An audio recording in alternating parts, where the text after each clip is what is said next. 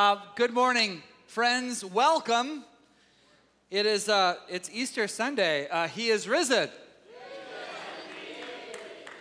My name is Pastor Jason. You saw Pastor Joshua before. I am his boss.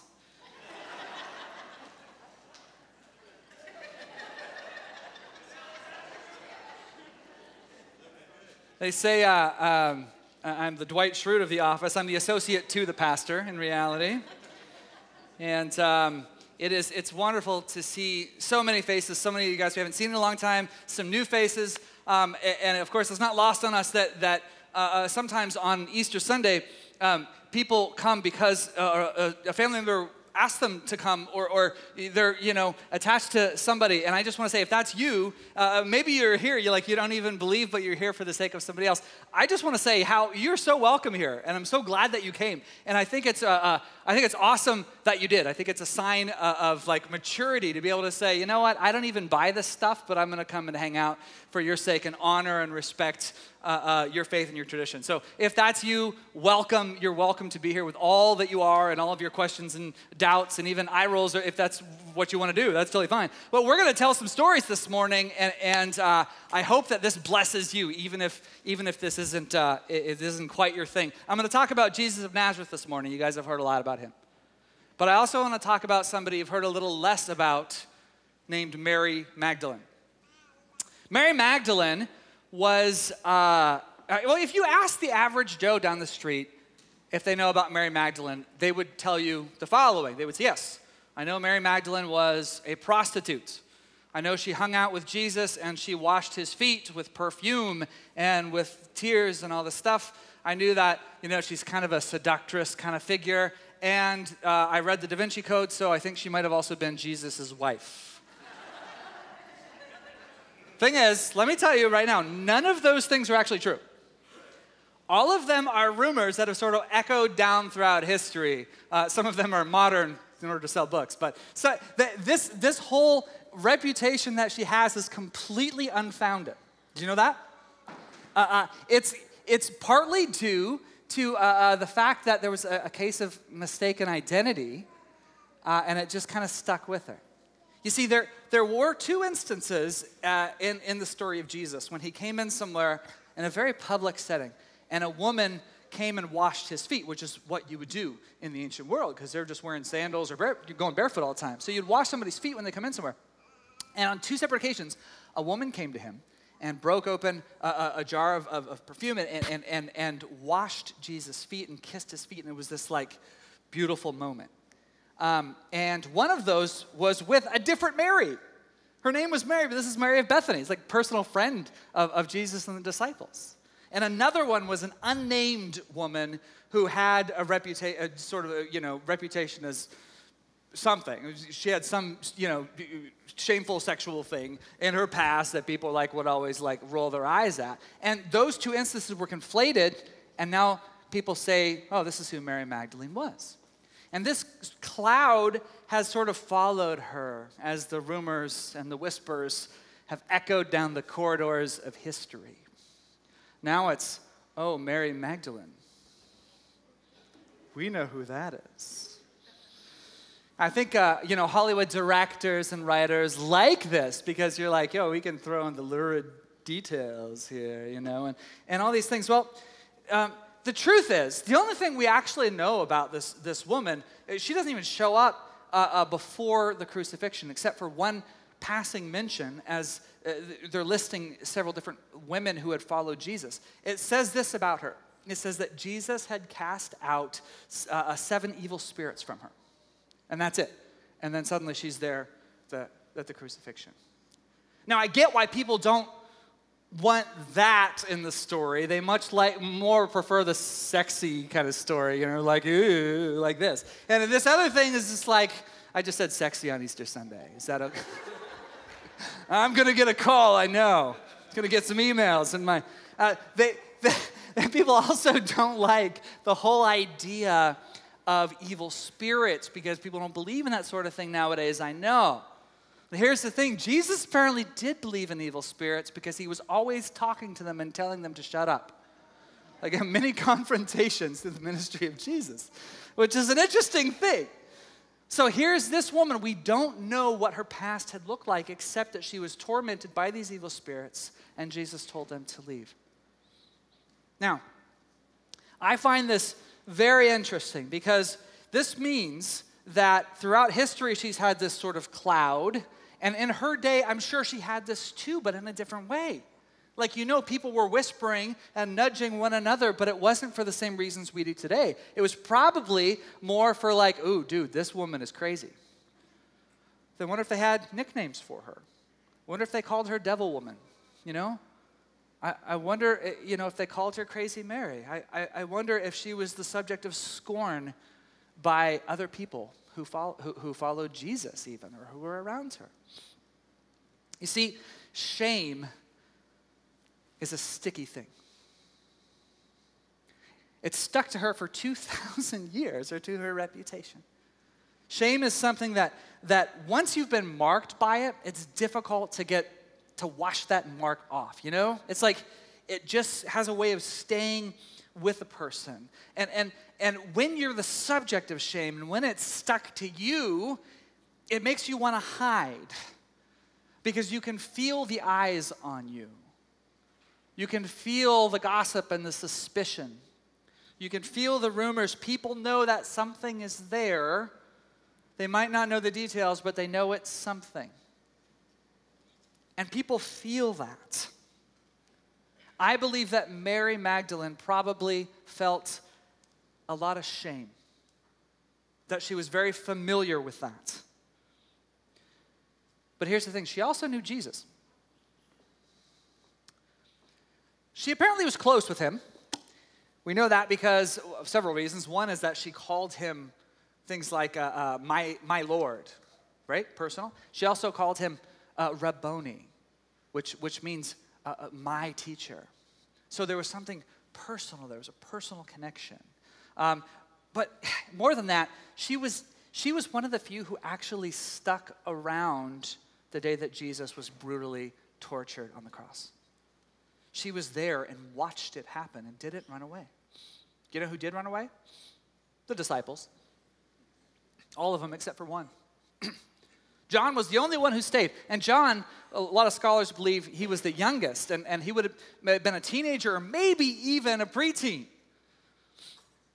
So you've got this, this young guy, and then all the men are gone, and, and the women, are, are there. And Mary Magdalene is there, and she's there weeping with Jesus' own mother. This is a woman who, who knew him deeply.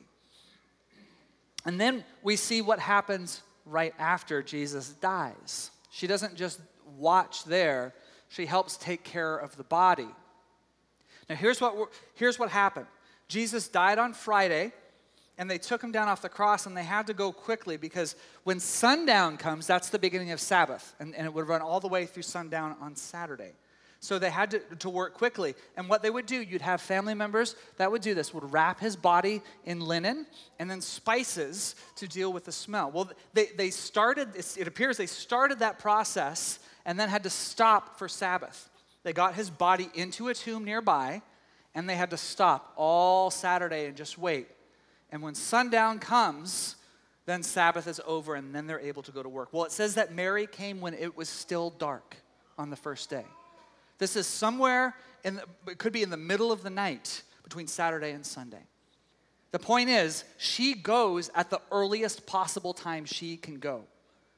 She knows, oh, we have to do this thing. And so she and a couple other women are so devoted to Jesus that they act like family and they come in and they do this sacred thing. They come and they've got their spices, they've got their myrrh, they've got these things. they're coming over to take care of the body. So she wasn't just a follower, she was someone who knew him and, and loved him, truly cared. And I wonder why. I suspect it was because he saw her at her very worst and he still loved her. Here's the thing every time I'm reading the Gospels, I see people who are covered with shame and how they're attracted to Jesus Christ. Those who are heavy, those who have uh, whispers about them, those who carry reputations, they all seem to be drawn to Jesus of Nazareth. Can I just mention a few examples? I think of the woman, they say the woman at the well.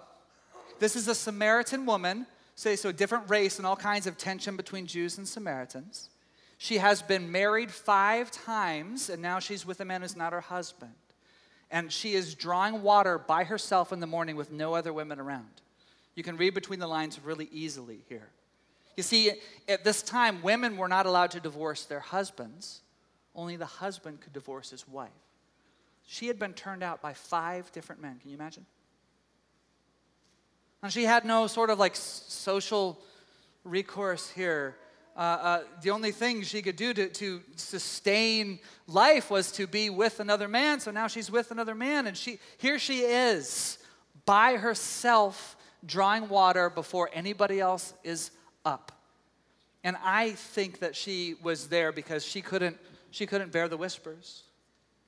I think she was there because probably she was the subject of so much scorn from the other women. Here she is drawing water, and who comes but a man? And a man and a woman are not supposed to even be in this kind of conversation when no one else is around. Jesus doesn't care. Certainly, a Jew is not supposed to be talking to a Samaritan. He's, bra- he's Jesus is a walking cultural faux pas. He's not supposed to be doing any of this. Doesn't he know? This is highly irregular, sir. Highly irregular. He comes in and he starts talking to this woman. And, and he's, he's reading her mail and he's reading her heart, and he is, he is presenting himself as the Messiah and inviting her eh, eh, to, to be free and to experience the salvation that he's come to bring. Wow. Somebody with shame drawn to him. Here's another one. There's a woman that's often referred to as the woman with the issue of blood. And this apparently is a woman who had had menstrual bleeding, probably, uh, uh, you know, for, for years and years and years, probably since she first became a woman. And, and this would have uh, uh presented enormous problems, uh, not only practically of how to stop the bleeding and stay clean and all these things, but if you had this kind of issue, this made you ceremonially unclean. That means you were basically outside the social circle. That means you, you, you didn't get to take part in real community she would have been considered unclean all the time. Imagine carrying that label around. Imagine not only knowing, like, I know I have to, be, you know, I have to, uh, I, am not physically clean, but for, the, for that to be your label, I am unclean. And what happens with this woman? She hears of Jesus, she hears him, and she sees him, and she is so drawn to him that she believes if she can just get in his presence, even just, just touch the hem of his garment, that she could be clean. So she pushes her way through this crowd and she touches his garment and he heals her quite by accident. It's an amazing moment. People who are dealing with shame, who know shame intimately, want to be with him. It's not just women either, it's men too. You know who, who are the most defi- you know, the, the, the most just like dirtiest kind of people around was the tax collectors. Now, not that IRS agents are like the life of the party nowadays, but we don't know the kind of like this was like a, a big deal because it wasn't just their vocation, it was the reputation that if you are a tax collector, what this means is that you are also a thief. And so here you have a guy like Zacchaeus, wee little man. You have this guy who's like a chief tax collector. He's this little man. He's like a, he's basically like a mob boss. Like hated. He's hated. Now, he, and, and you know, he brought a lot of that on himself probably. But what happens when even this man, even with self inflicted shame, sees Jesus He's so drawn to him, he climbs a tree and goes, Hey, hey, right here. And even that man, Jesus says, I like you.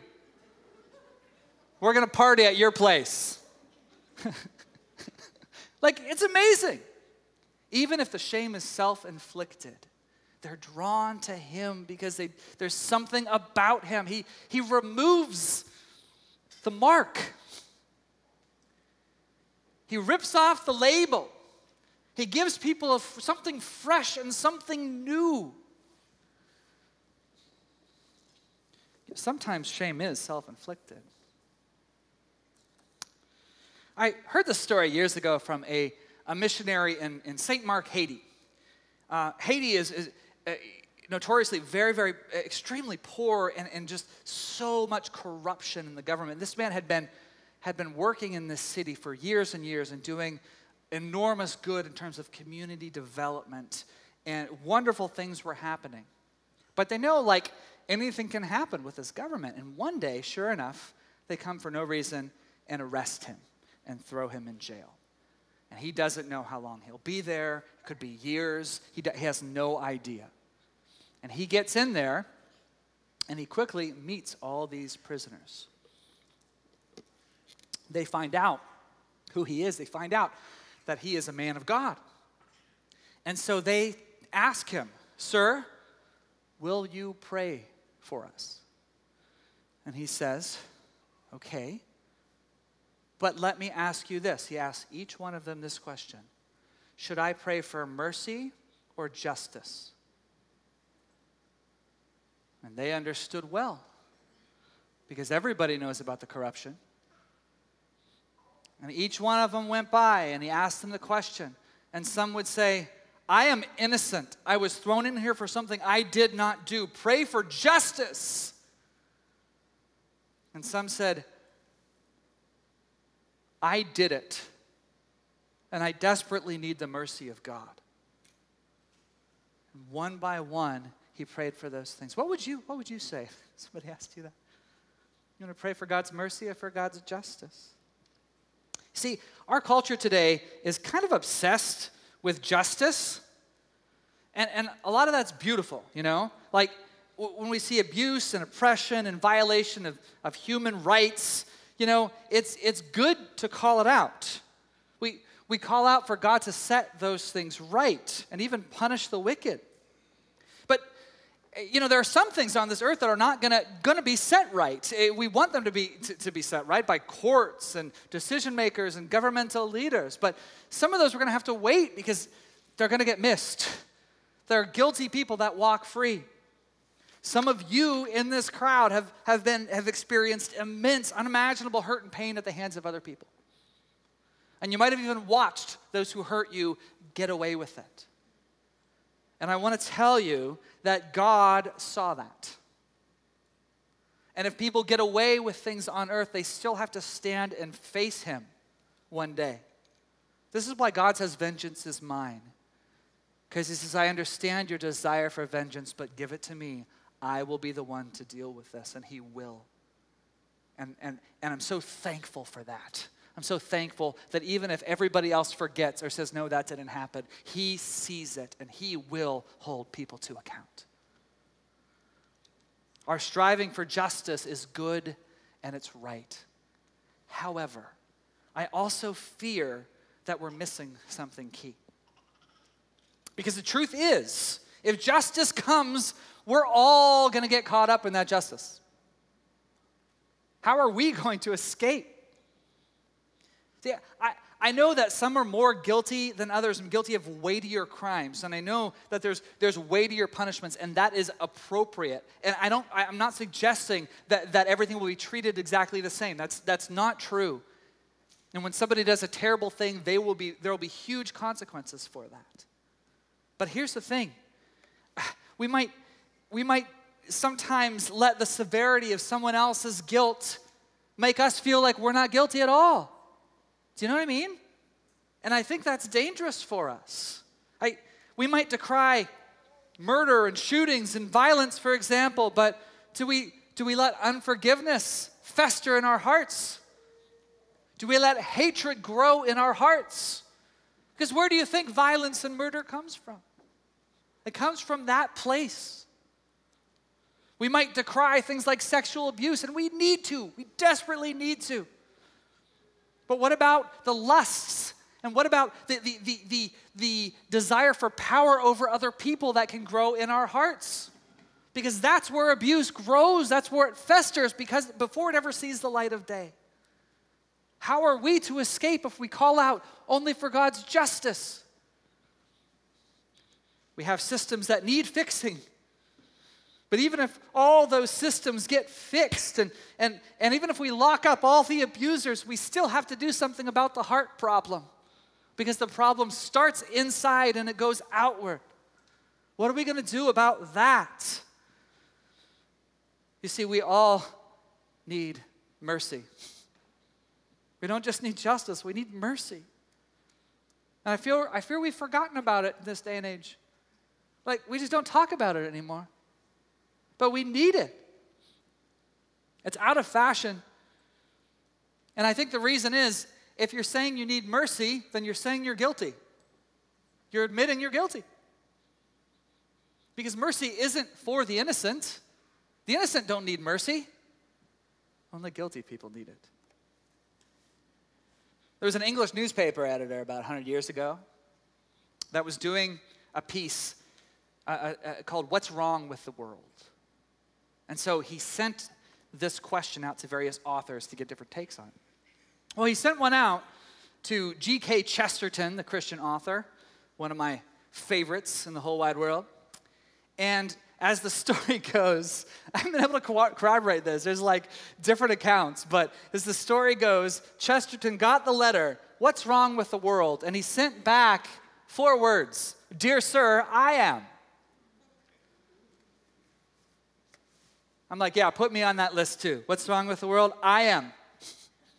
I am. See, the truth is, even as I can cry out for justice, I have my own naked need for His mercy. I see what I've done, and I see there's no way to actually undo it. I see what others have done, and there's no way to undo that either. We are in desperate need of His mercy, friends. Let's go back to Mary Magdalene.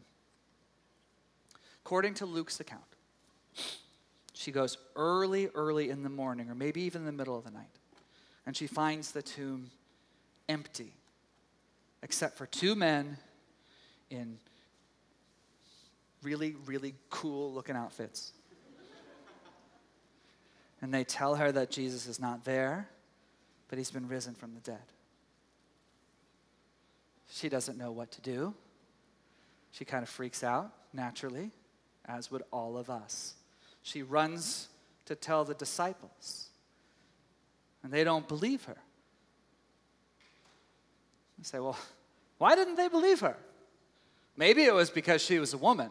I mean, the testimony of women back then was regarded as like something so low. Like, you don't have a woman testify in court because that's going to be basically meaningless in the day. So maybe that was part of it. Maybe it was culturally, it was just like, we don't care what you think. Maybe it was because of her own past. It wasn't just any woman. If it was Mary of Bethany, they would have listened. But this is, uh, this is crazy Mary. Maybe that's what it was. Her own, her own history. Or maybe it was just that, you know, typically people don't raise from the dead, it's just not done. But for whatever reason, they, they, they, they don't listen until finally they come. And the, the, the exact sequence of this, when you compare the different gospel accounts, is really tricky to pin down. But here's, here's what looks like happened. They, they at first said no, and then Peter and John decided to go and check it out anyway.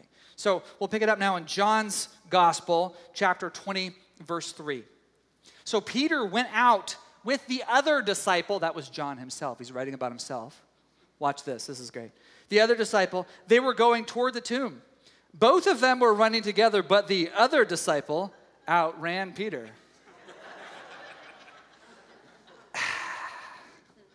I, I don't know if Peter was still alive when he wrote his gospel, but I hope he was, because I think he went like, He's like, I had a rock in my shoe. All right. He reached the tomb first, and stooping to look in, he saw the linen cloths lying there, but he did not go in. Then Simon Peter came, following him, and went into the tomb. He saw the linen cloths lying there, and the face cloth which had been on Jesus' head, not lying with the linen cloths, but folded up in a place by itself. Then the other disciple, who had reached the tomb first, also went in, and he saw and believed. For as yet they did not understand the scripture that he must rise from the dead. Then the disciples went back to their homes, but Mary stood weeping outside the tomb. And as she wept, she stopped to look into the tomb, And she saw two angels in white standing where the body of Jesus had lain, one at the head and one at the feet. They said to her, Woman, why are you weeping? She said to them, They've taken away my Lord, and I do not know where they have laid him. See, she had apparently, even though she had already been told, she couldn't understand and believe it either. I wonder if she was scared to believe it, you know? Because people who have had their hearts broken a whole lot of times, for them, hope is scary. But then this happens. Having said this, she turned around and saw Jesus standing. But she did not know that it was Jesus. You guys, feel the weight of this. Jesus has not appeared to anyone yet. Who's, who's going to be his first person? If it was me, I would have said, Give me Pontius Pilate. hey, huh? Let me see those hands. Oh, they're not so clean after all, buddy. I'm here to take names. Yeah. Or maybe the centurion, you know, who, who finally pinned him up here. He goes, Hey, see these? Ha! What you got, buddy? You know, or whatever. Maybe the high priest. Maybe, or maybe he was gonna do, you know, okay, he's Jesus, so he's not gonna be like vengeful like I am. But, maybe he's like, okay, let me get let me get my let me get one of my rock star disciples. Let me get Peter, James, and John together, like, hey boys, how's it going? But he doesn't do any of that. You know who he goes to? He goes to the one who's carried shame her whole life. He goes to the one with the broken heart. See, here's the thing I told you before that people with shame sought Jesus out but the thing is, Jesus also sought out people dealing with shame. All through his story, he's looking for the brokenhearted and he's touching them and he's giving them grace and he's giving them freedom and he's speaking life. He goes to the mourners, he goes for those who hunger and thirst after righteousness, he goes for the poor in spirit, he goes for the broken and the hopeless. He goes for those who understand their need for his touch, not for those who don't. You see, all through the scriptures, we see God, He, he opposes the proud. He opposes. If you're going to stand and say, I've not done anything, it's them that need it, God's going, you know what? I'm actually going to look for somebody who understands and who is broken. Why do we, why do we try to run from our brokenness? Let's embrace the fact that we're broken because He only heals broken people. And here's Mary Magdalene this beautiful soul who's lived under this cloud her entire life. And he says, This one, this one. I'm going to show my risen body to this one. I'm going to appear to this one first. The first person who is going to say he is risen is going to be this woman, Mary Magdalene. Jesus says to her, Woman, why are you weeping? Whom are you seeking? I wonder if he had a little grin on his face. Supposing him to be the gardener, she said, Sir, if, you, if, if you've carried him away, tell me where you've laid him, and I will take him away. And Jesus said to her, Mary. And she turned to him and said in Aramaic, Rabboni? And she jumps in his arms and she clings to him in this pure and undefiled everlasting joy. It was in a personal account with the risen Jesus Christ that she believed. This man knew her past. He knew all of the ugly things about her. He knew, he saw her shame, and yet he was not ashamed of her. He honored her. He calls her by name Mary. Here is the hope for all of us who carry shame all of us who live under our own reputations, whether, whether self inflicted or inflicted unfairly from the outside. He sees you and He calls your name. You might carry shame, but He is not ashamed of you. This is the testimony of this Jesus. He, I know it sounds too good to be true, but it is true. The only man in whom mercy and justice meet, the only one who longs to give mercy and can see all the ugly things, Jesus Christ, is not dead. He is alive. worship team, can you come? And if you're going to get baptized here, now's the time to go on back there. Pastor Joshua is going to be there waiting for you. He is alive. Romans 10 says this If you confess with your mouth that Jesus is Lord and believe in your heart that God raised him from the dead, you will be saved. For with the heart one believes and is justified, and with the mouth one confesses and is saved. For the scripture says, Everyone who believes in him will not be put to shame. You will not be put to shame. He already took on your shame and mine too. He took it on the cross and he left it there, and you don't have to pick it up again. You don't have to pick it up again. He knows your name, and he's calling you this morning. I want to give an invitation because I think some of you decided to follow Jesus a long time ago, maybe when you were younger and, and, and then things got really complicated. Maybe you blew it a lot, or maybe your heart got broken into a thousand pieces and you stopped following Him with your whole heart. I want to invite you to give your heart back to Him this morning. There's no shame there, friends. If you would say, I want to start over, I want that, that mark just washed away. I want to follow this man called Jesus. If that's you, want to lift your hand, just be bold and lift your hand and say, I want to start again. I want to give my heart to Jesus again. Thank you. Thank you. And maybe you've never, maybe you've never made that decision, but maybe you want to meet him for the first time and to give him your heart and your allegiance. If that's you, I want to ask you to be bold and lift your hand.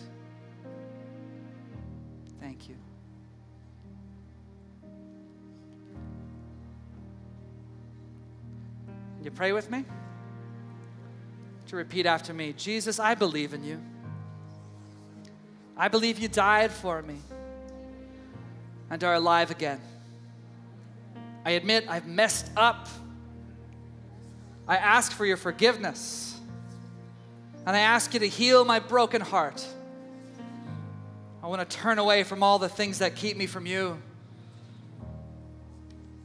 And I want to begin to follow you today just like Mary did. Amen.